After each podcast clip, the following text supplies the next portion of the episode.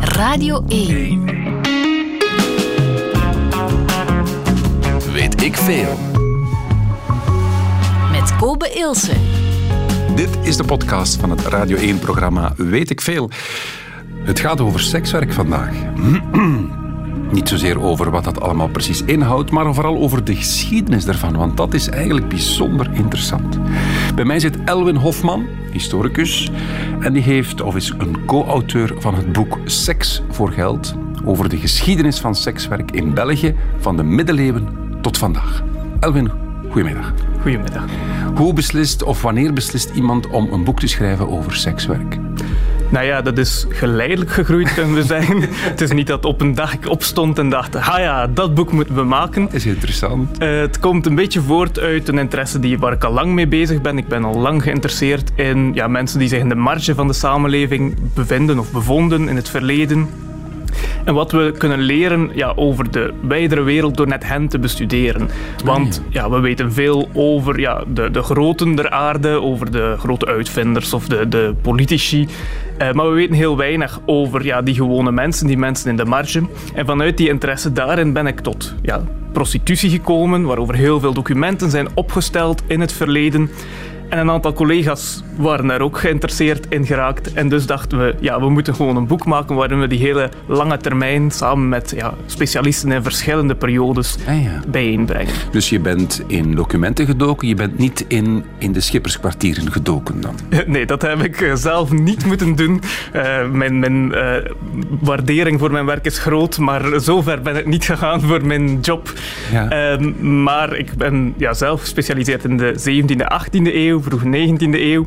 Ja, de prostituees van toen zijn al allemaal lang dood. Uh, dus ik heb er gelukkig niet meer bij moeten gaan. Maar wel in de archieven gaan kijken uh, naar getuigenissen van die vrouwen zelf in het verleden. Uh, naar getuigenissen van klanten van toen. Ja. Naar meningen van de politie, van moraliserende teksten enzovoort. Om iets te weten te komen over hoe die situatie toen zat. Zeer benieuwd. De geschiedenis van prostitutie en sekswerk in België. Fijn dat u luistert en een heel goede middag.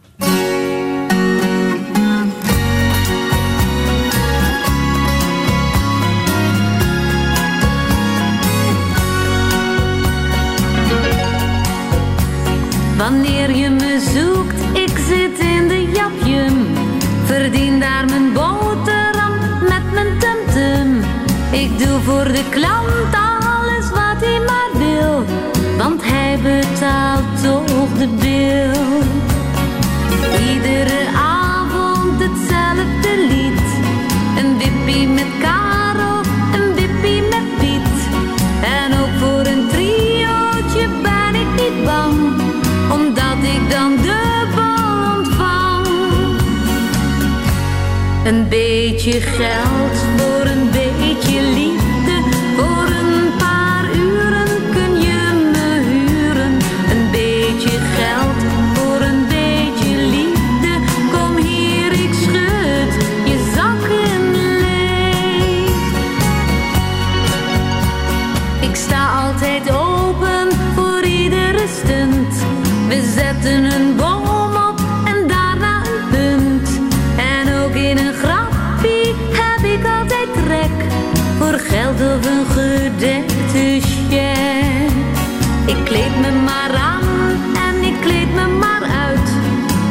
en ik zing en ik speel op de fluit.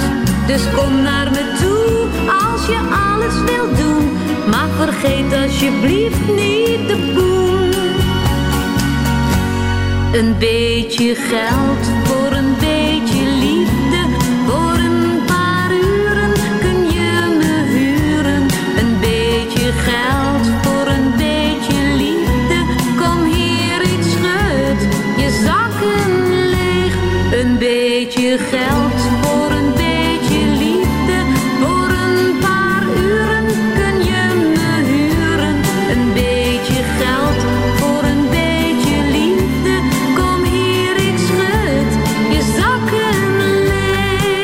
Angelique is dit. Kom eens. Een beetje geld voor een beetje liefde. In weet ik veel over de geschiedenis van sekswerk in België. Als wij op toneel zijn, zijn we namelijk altijd met mannen onder elkaar. Mijn, mijn broer, twee technici en ik. En we zaten laatst in zo'n heel typisch vertegenwoordigershotel. En we lazen 's morgens bij het ontbijt in het hotel... in de krant dat zes van de tien mannen naar de hoeren gaat. Ja, nou, dat klopte precies, want wij waren met ons vieren.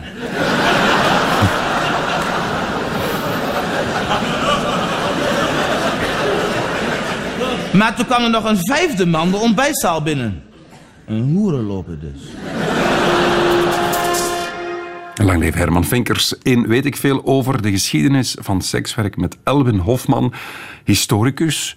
Heeft al uitgelegd dat hij het vooral uit de documenten van indertijd gehaald heeft, zijn informatie, en niet op, uh, ja, op kroegentocht geweest is.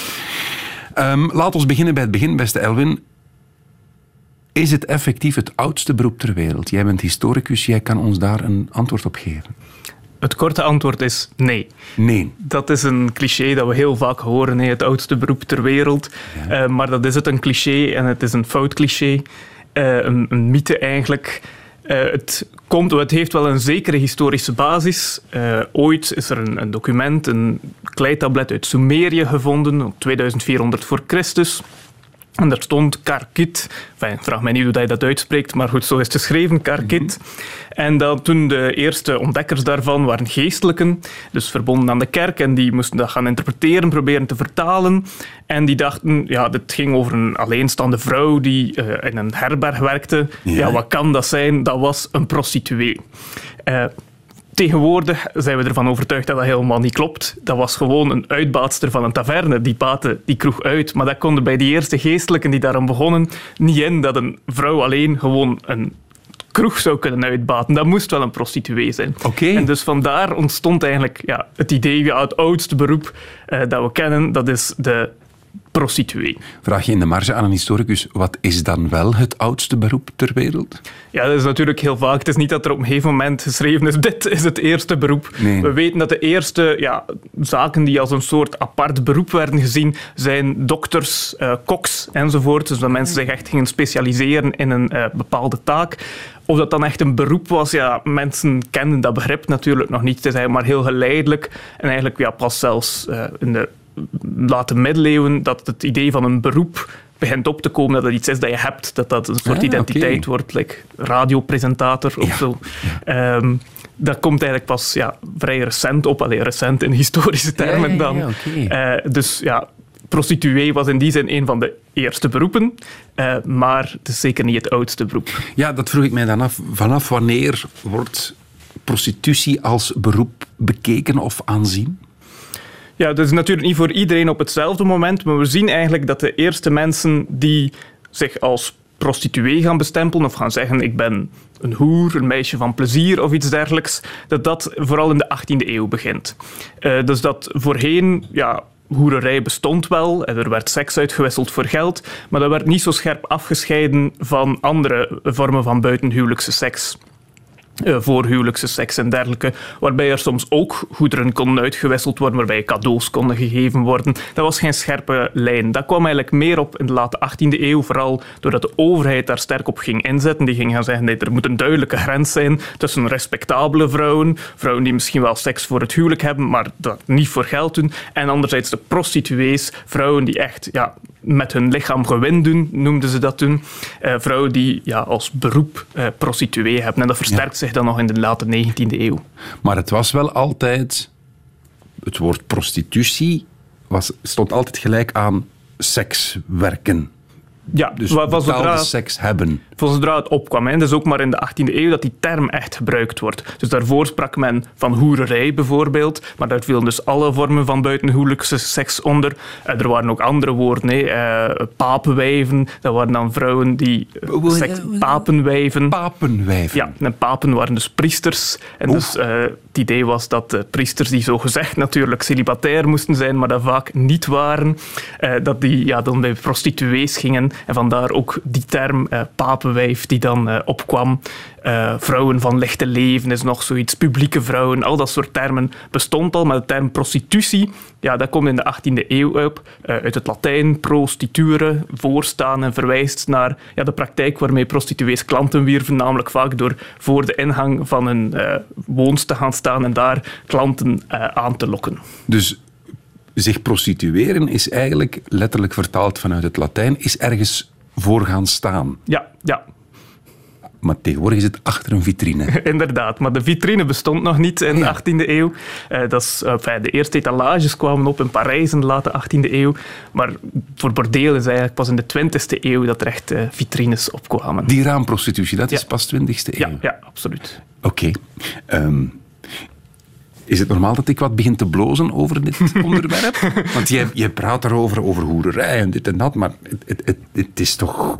Is het altijd in de geschiedenis zo wat aan de, aan, de, aan de rand van de maatschappij? Of was het vroeger gewoon bon, te zeggen, ja, ik ga eens naar een papenwijf? Eh, zeker niet. Het stigma is er eigenlijk altijd al sinds de late middeleeuwen geweest. Het is veranderd in sterk. In sommige perioden was er meer verwerping van prostitutie. Was het ja, veel beschamender om daarover te spreken of te bekennen dat je aan prostitutie deed. Ehm, maar in een andere periode minder. Maar er is altijd dat stigma geweest. Dat is eigenlijk een, een soort constante in de laatste 800 jaar geweest.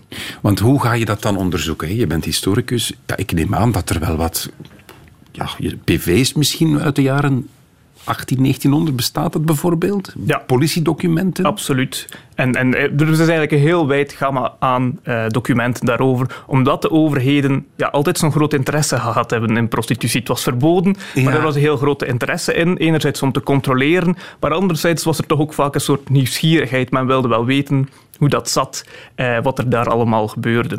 En dat zijn heel interessante documenten. Eh, zelf ben ik grote fan van die gerechtsdossiers, van die politiedossiers, omdat we daar ook echt ja, de vrouwen in kwestie hun aan het woord horen. Dus ze werden ondervraagd omdat ze verdacht werden van prostitutie of bordeelhouden. En dus dan werd er een PV opgesteld en dan werd er gevraagd, eh, klopt het dat jij meisje van plezier bent? Dan zijn ze ja of nee. En dan allerlei vragen over hoe heb je klanten opgepakt, hoeveel heb je daarvoor gekregen, eh, enzovoort. Dus dat is heel interessant. En ook heel interessant is als ze... Ja, de, de prostituees bijvoorbeeld getuigen moesten zijn tegen bordeelhouders. Bo- Bordeelhouden werd nog strenger bestraft dan prostitutie. Dus als die vervolgd werden, konden ja, de prostituees soms getuigen tegen hun baas. Eh, en dan horen we hen dus eigenlijk redelijk vrij getuigen over wat er daar allemaal gebeurde, hoeveel geld ze moesten afstaan, eh, hoe ze gedwongen werden bijvoorbeeld om met een bepaalde klant eh, te slapen. Dat zijn heel interessante documenten. En want waar, waar, liggen die documenten? Waar, waar vind je, is dat in het, in het archief van de, van de politie? Is dat, is dat in het Nationale Archief? Waar vind je die dingen terug? Die zijn heel verspreid. En zeker voor de verschillende periodes, die liggen op eh, heel veel verschillende plekken. Dus we zijn met de auteurs ook het hele land doorgetrokken naar allerlei archieven. En dat gaat inderdaad van heel lokale gemeentearchieven, waar een stukje archief van de zedenpolitie zit, tot het, eh, het eh, Rijksarchief in Brussel, waar dan ja, de staatsbeslissingen zitten Ja, ja, uit, de- ja. uit de 18e eeuw en zo, de reguleringen Dus enzovoort. in, in archieven zitten echt uitgeschreven PV's van 1756. Ik zeg zomaar iets. Ja, absoluut. In welke taal is dat? Is het het, het Oud-Nederlands? Of, of hoe ging Het varieert, dus je hebt er eh, veel in het Nederlands, in de oude vorm van Nederlands, en in het Frans eh, zijn de beide heel courant. Werd daar toen al over prijzen gesproken? Wat, wat, wat, wat kostte dat in 1753 om naar de hoeren te gaan? Wel, dat varieert heel sterk, zoals dat vandaag ook heel sterk varieert. De, de ene prostituee was al duurder dan de andere.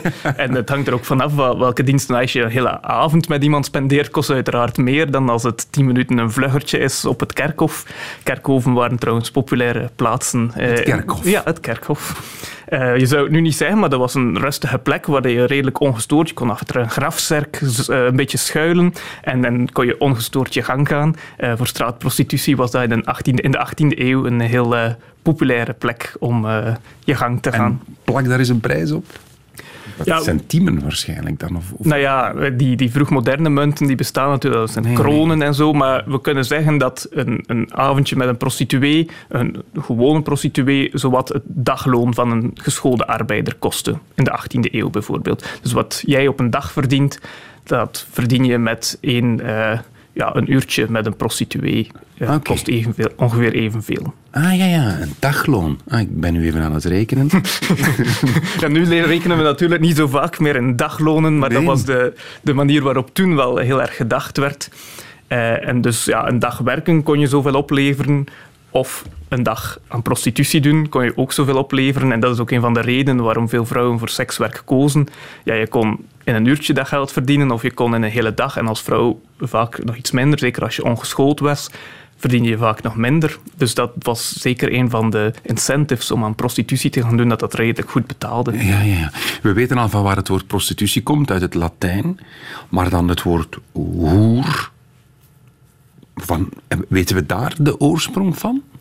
Dat kan ik zelf niet meteen zeggen. Het is een, zeker een van de oudste woorden. Sinds de late middeleeuwen is dat het courantste woord om over prostitutie te spreken. Ja, is dat altijd wat negatief? Want nu is dat, heeft dat een zeer negatieve bijklank. Een hoer. Ja. Was dat altijd zo? Zeker. En het is, eh, als we naar de beledigingsprocessen kijken, bijvoorbeeld in de late middeleeuwen, dan zien we dat de meest courante belediging die iedereen naar het hoofd geslingerd wordt, voor vrouwen hoer en voor mannen hoerenzoon of hoerenloper, eh, Ah, ja. dat, dat is heel courant. Dus die, die negatieve connotatie was er zeker al van ja, in het begin eigenlijk. Ja.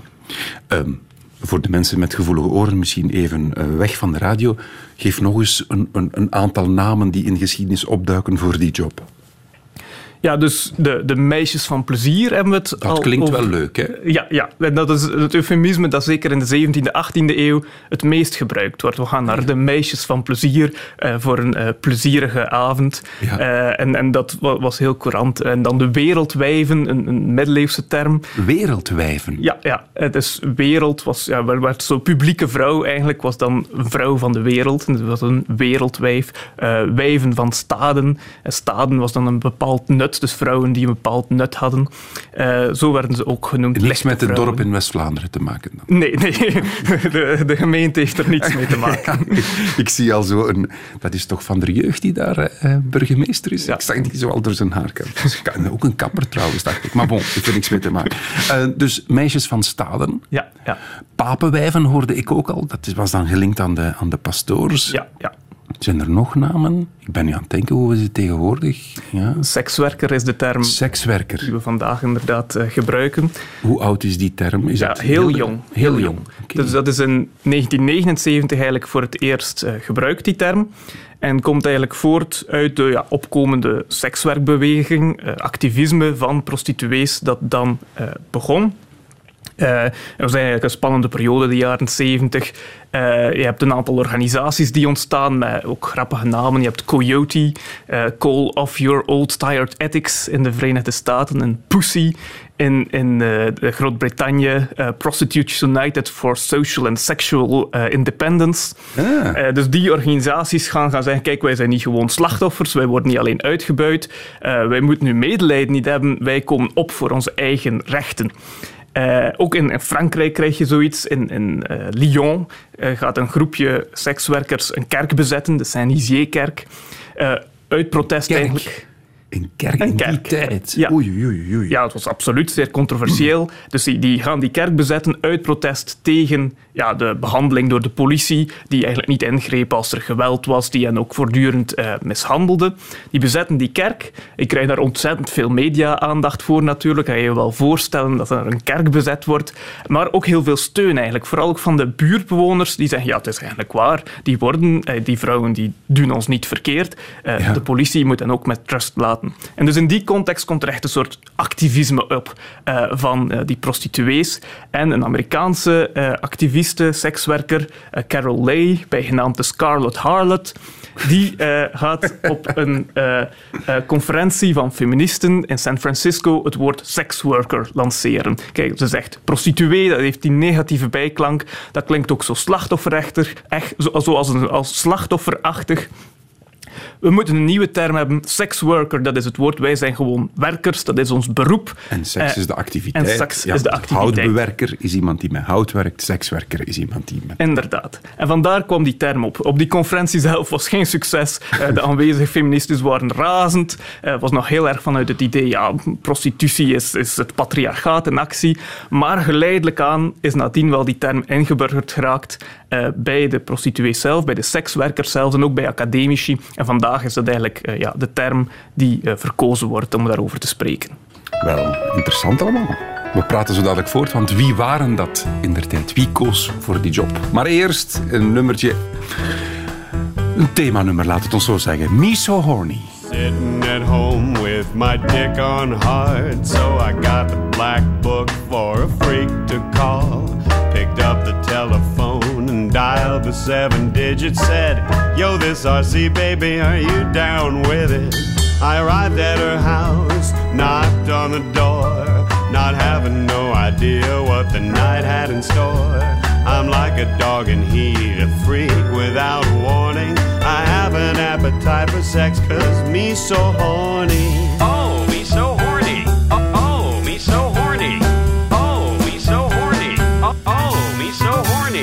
Girls always ask me why I fuck so much. I say, What's wrong, baby doll, with a quick nut? You can say I'm desperate, even call me perverted. But you say I'm a dog when I leave you fucked and deserted. Your dad'll be disgusted when he sees your pussy busted. Your mom'll be so mad if she knew I got that ass. I'm a freaking heat, a dog without warning. My appetite is sex, cause me so horny. Oh, me so horny. Oh, oh, me so horny. Oh, me so horny. Oh, The oh, horn section's so horny. oh, me so horny. Oh, oh, me so horny. Oh, me so horny. Me love you long time. You said it yourself, you like it like I do. Put your lips on my dick and suck my asshole too. I'm a freaking heat, a dog without warning. My appetite is sex, cause me so horny.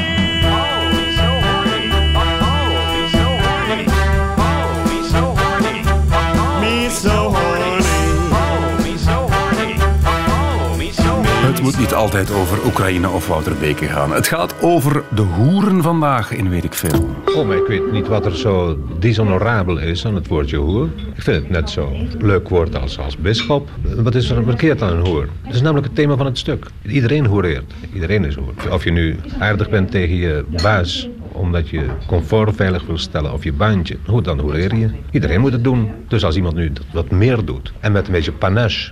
Nou goed, dan heb ik alleen maar een bewondering voor. Ik ben, eh, ik ben een grote bewonderaar van de goede hoeren. Natuurlijk, wie niet? U toch ook hopen. Als Hugo Claus het zegt, dan zal het wel waar zijn. Hoeren vandaag. De geschiedenis van het sekswerk. Met Elwin, historicus. Elwin, we hebben al veel bijgeleerd.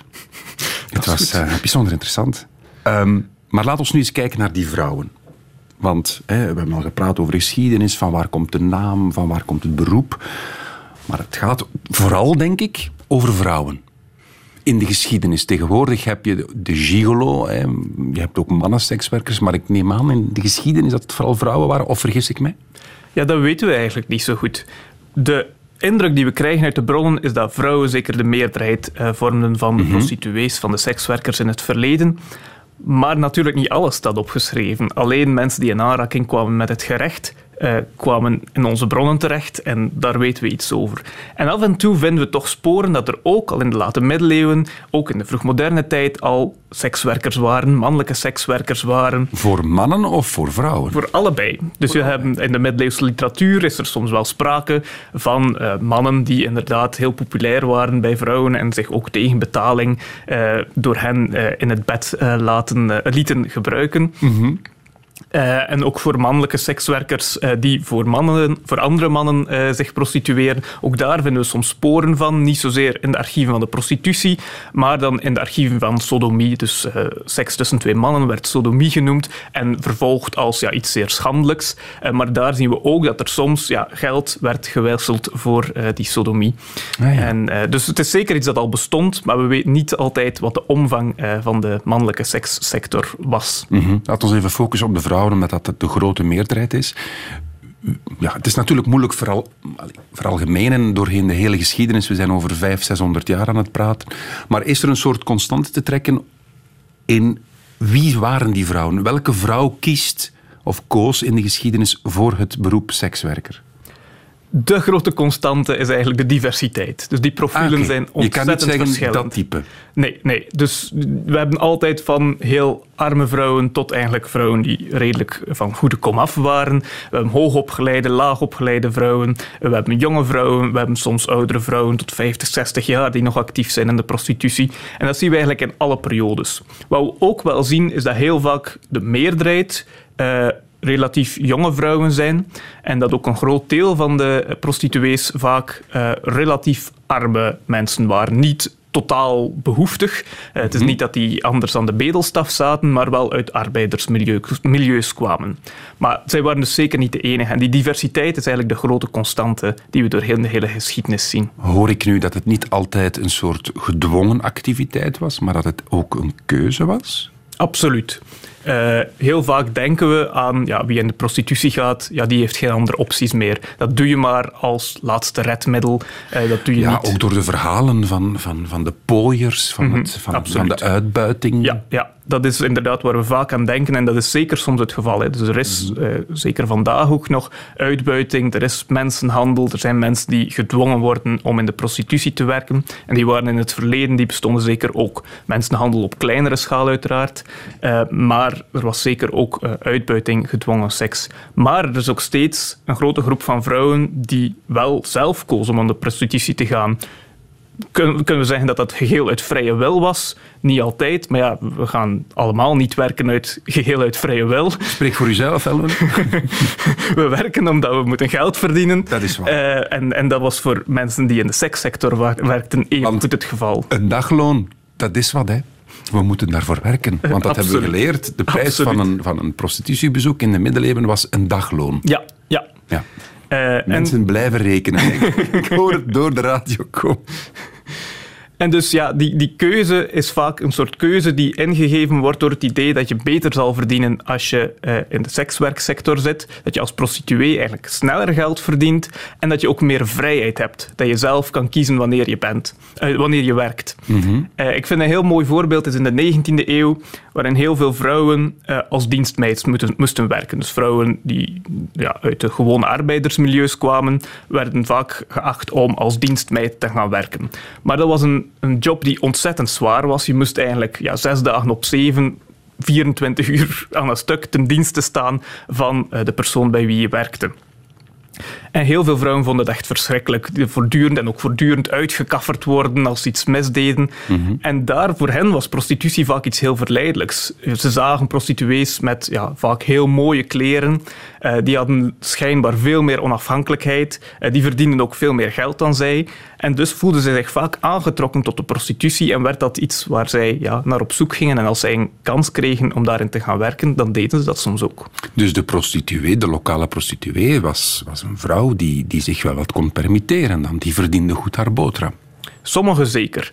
Maar, eh, en dat is belangrijk om erbij te zeggen, die verwachtingen van vrouwen dat ze in de prostitutie veel geld zouden verdienen, ja, die waren natuurlijk niet altijd correct. Die hadden vaak ook verkeerde verwachtingen en werden daar ook wel door bordeelhouders, door pooiers vaak in misleid.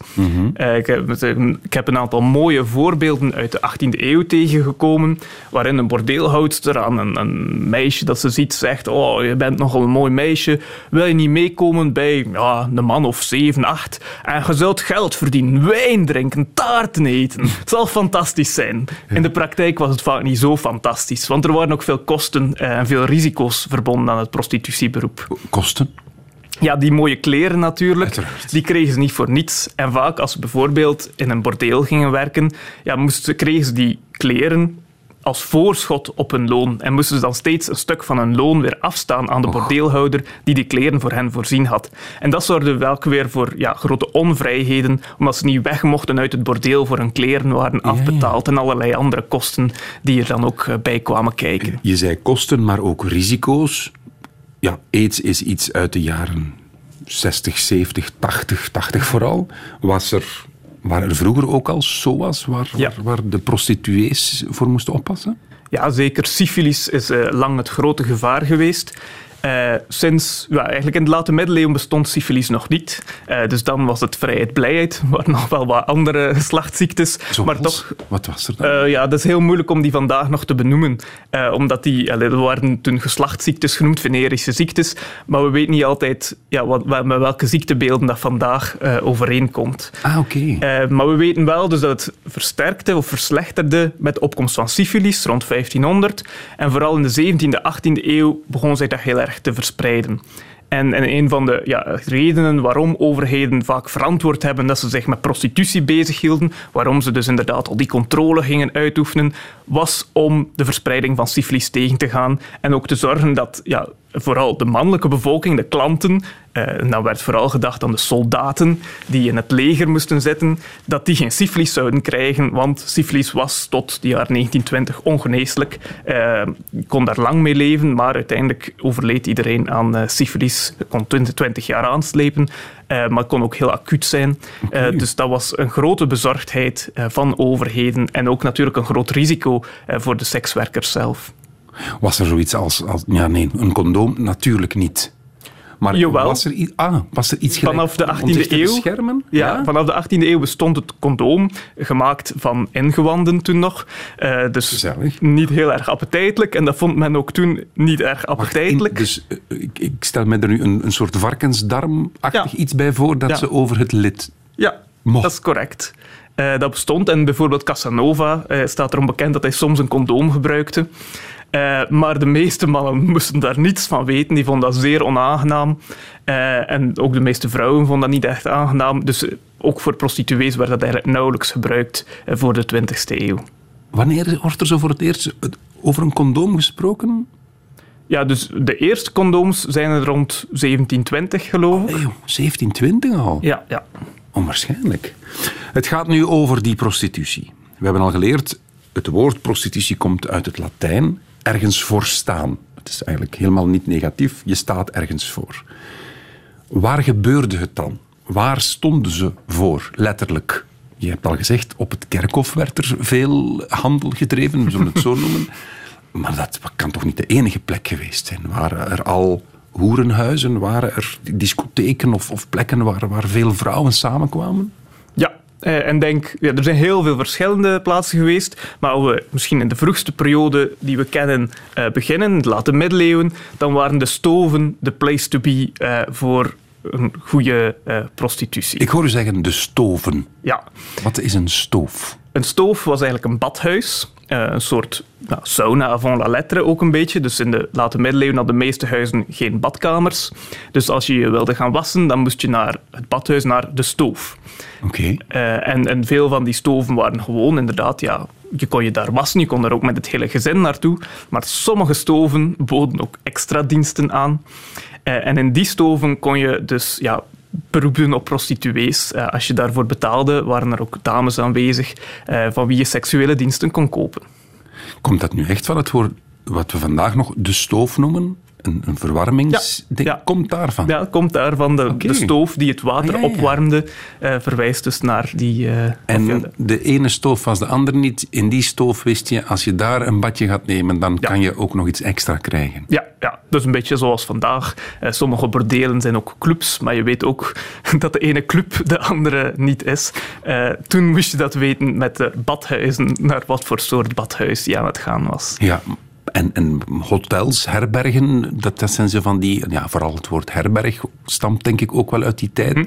Uh, Is daar een link mee? Reizigers, toeristen, ja, die zoeken dat toch ook wel op? Ja, ja, en zeker in de late middeleeuwen waren de Nederlanden, de lage landen, een soort hotspot eh, voor het prostitutiebezoek. Dus we krijgen hier de eerste grote steden eigenlijk. Er is heel veel handelaars, of er waren heel veel handelaars die hier voorbij kwamen. En deel van een reis door de lage landen was zeker een bezoek aan een stoof en van het soort stoof waar er ook eh, seksuele diensten werden aangeboden, omdat ja, de Vlaamse dames heel erg befaamd werden. Ook de Brabantse dames trouwens. Heinde en verre. Ook in, in Londense bordelen werd er uitgepakt met de vrouws de Flanders. Eh, omdat die ja, Vlaamse vrouwen, ja, zoals we nu de Italiaanse schones zouden hebben, waren toen de Vlaamse schones eh, waar men naartoe kwam. En dus ook reizigers die hier passeerden, waren ook vol lof over onze Vlaamse vrouwen. De Vlaamse vrouwen waren wereldwijd bekend als de beste hoeren ter wereld, bij wijze ja. van. Absoluut. Kwam dat door, door Rubens die ze zo mooi schilderde? Kwam- hoe, hoe, hoe kwam dat? Ja, ik weet niet, het komt voor een stuk doordat er hier zo'n grote steden waren en doordat de prostitutie hier zo goed kon bloeien. Eh, oké. en, en dat daarmee ja, kregen ze ook die reputatie van een goede prostitutiecultuur te hebben. Ja, dus wie naar België of Nederland reisde, die, ja, die ging ook een, een, een deeltje voor de vrouwen. Bij voorkeur. Mhm.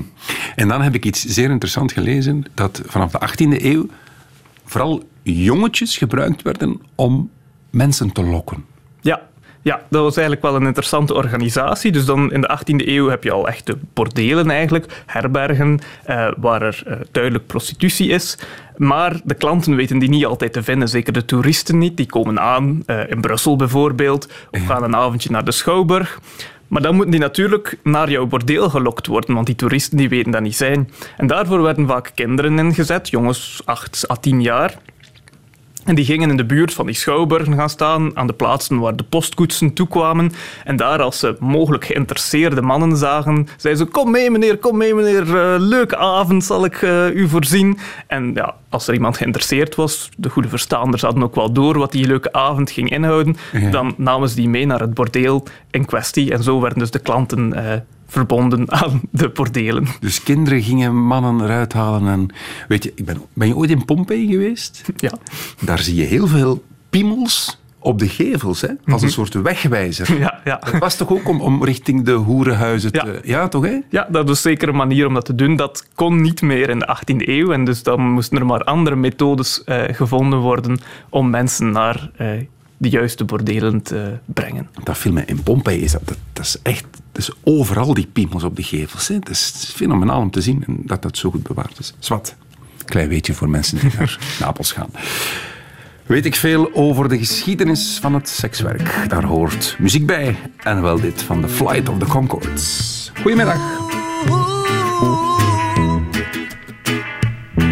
It's a cold night beneath the street light. There's a man whose pants are too tight.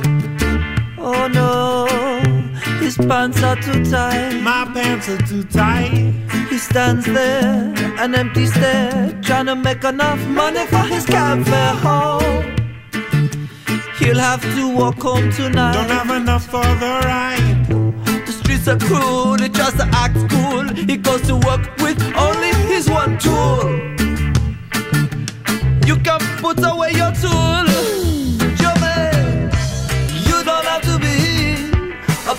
No, no, no, no, no. You can say no to being a man hoe, a male gigolo. You don't have to be a prostitute. No, no, no, no, no. You can say no to being a night looker boy who can rent boy, bro, ho. I see his way out. I cannot see my way out. And I see his way out. Male prostitution seems to be my only option.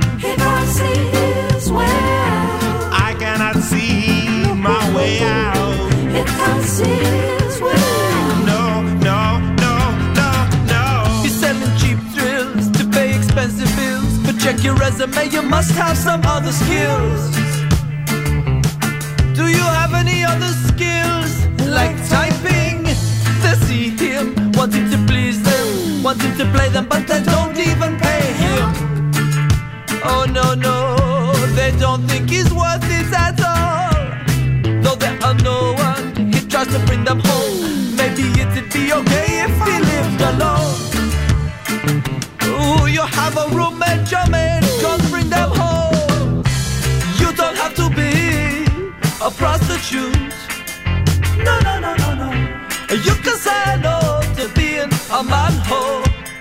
A male gigolo. You don't have to be a prostitute. No, no, no, no, no.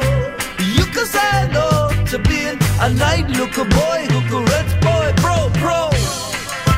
Flight of the Concords in weet ik veel over de geschiedenis van sekswerkers. Bij mij in de studio Elwin Hofman, co-auteur van het boek Seks voor Geld. Radio 1. Het heeft lang genoeg geduurd, hè, Laurent? Wat als wij elkaar heel graag zien? Het is een hoorjongen. Weet ik veel. Het is heel simpel, het is een hoer, jongen. Ja, wat hebben we al veel geleerd vandaag? Waar het woord prostitutie vandaan komt, de geschiedenis van het vak. Elwin is dat hier perfect aan het uitleggen. Heeft onderzoek gedaan, heeft oude documenten, oude procesverbalen van de politie teruggevonden, zelfs van 1740 of wat was het, waarin beschreven werd wat een hoer dan allemaal deed of waarom ze klacht kwam indienen. Ehm, maar laten we eens kijken naar die, de perceptie van die, van die job.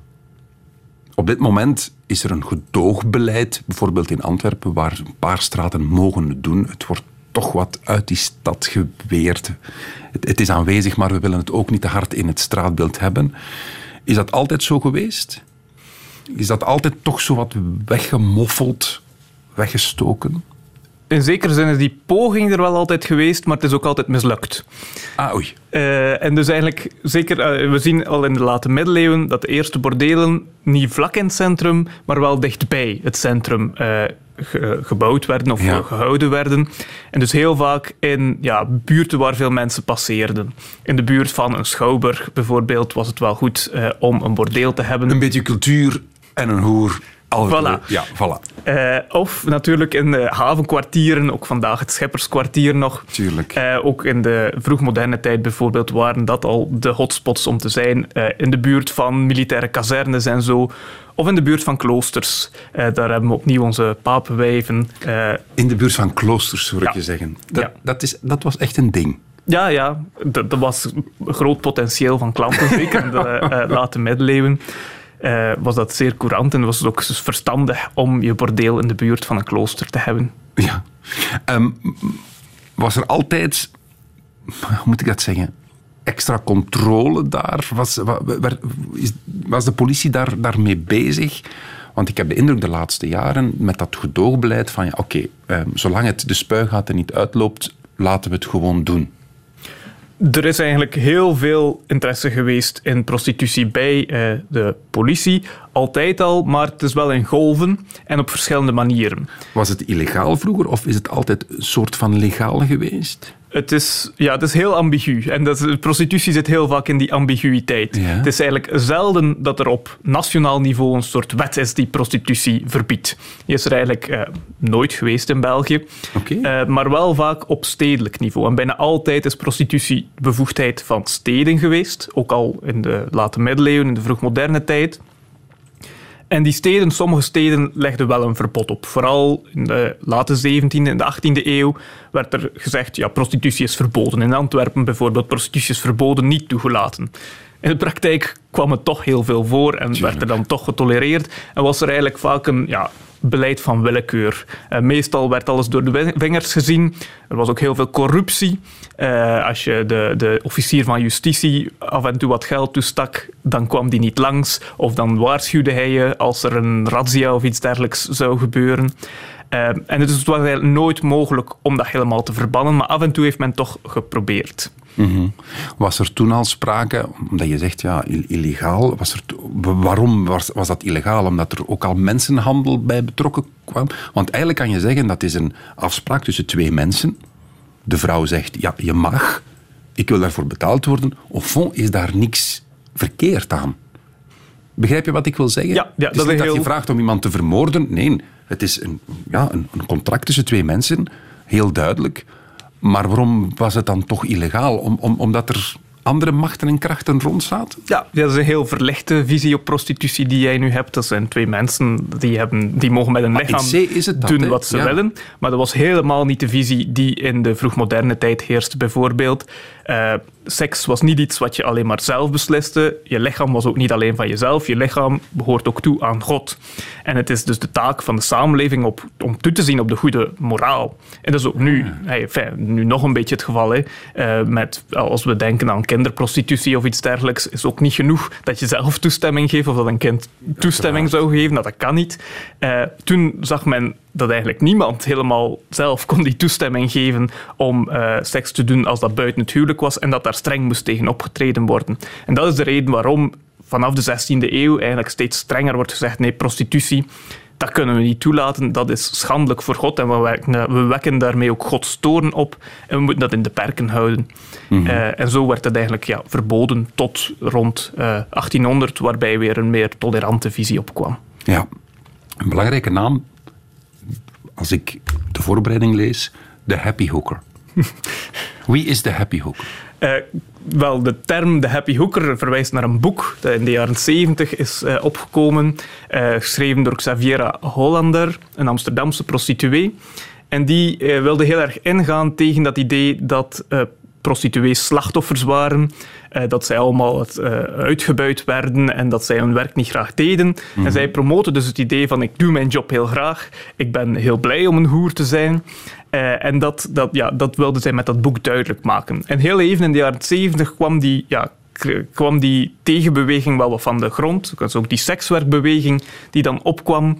Eh, Maar dat heeft niet zo lang geduurd. Eh, in de jaren 80 eigenlijk, zeker in België, ja, die enerzijds de AIDS-crisis, eh, die ervoor zorgde dat er ja, heel wat eh, miserie bij sekswerk kwam kijken. En anderzijds allerlei schandalen rond mensenhandel die dan aan het licht kwamen. eh, waardoor het eigenlijk weer al gedaan was met de happy hooker nog voor ze goed en wel eh, het levenslicht gezien had. Mhm, We hebben haar. In Amerika, daar zijn ze helemaal preuts. Het was zelfs zo, op een gegeven moment eh, kwam een, eh, deed ik mijn eerste boeksigning party in Philadelphia was dat. Ik was bloedjong, 21 jaar, een heel grote poster. En er komen allemaal mensen en die boeken werden dan ver- verpakt en verkocht in brown paper bag. De mensen, mensen mochten niet zien dat ze happy hooker hadden. Op een gegeven moment komt een hele grote soort truckdriver type op me af. Die had het boek betaald. Ik, ik wil het signeren, zegt hij no. Hij pakt het boek weg en hij probeert het dus probeert het, heeft het in tweeën gescheurd. Maar voor mij was dat echt alsof het mijn baby was. Dat is de, de happy hooker waarvan spraken, die, die we hoorden over het preutsen van Amerika.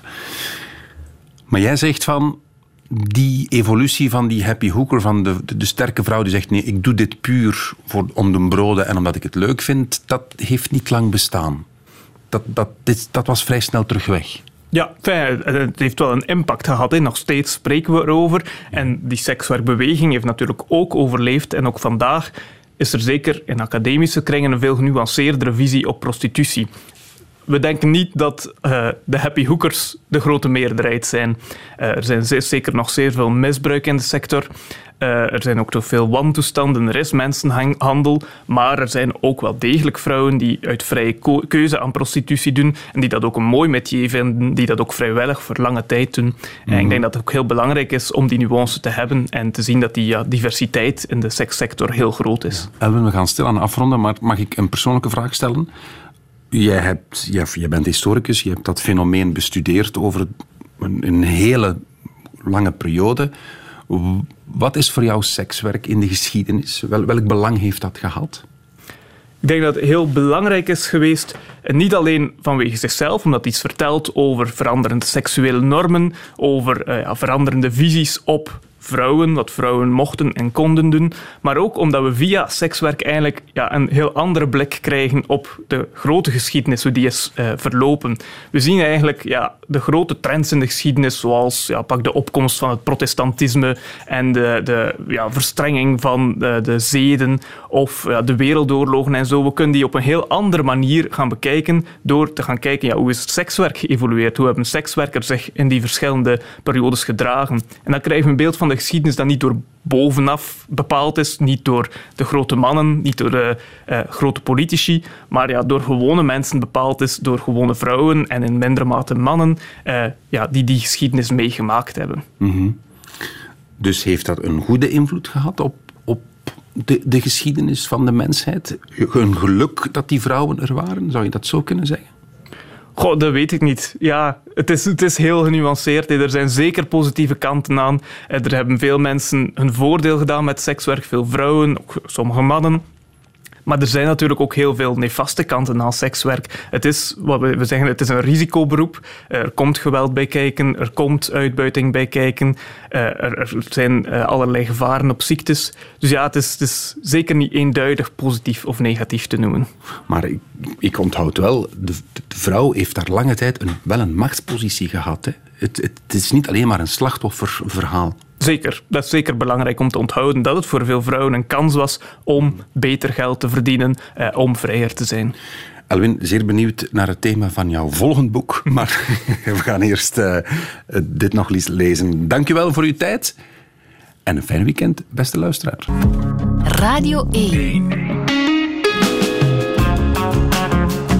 Weet ik veel. Dit is het einde van deze podcast van Weet ik Veel. Weet ik Veel is trouwens een programma van Radio 1.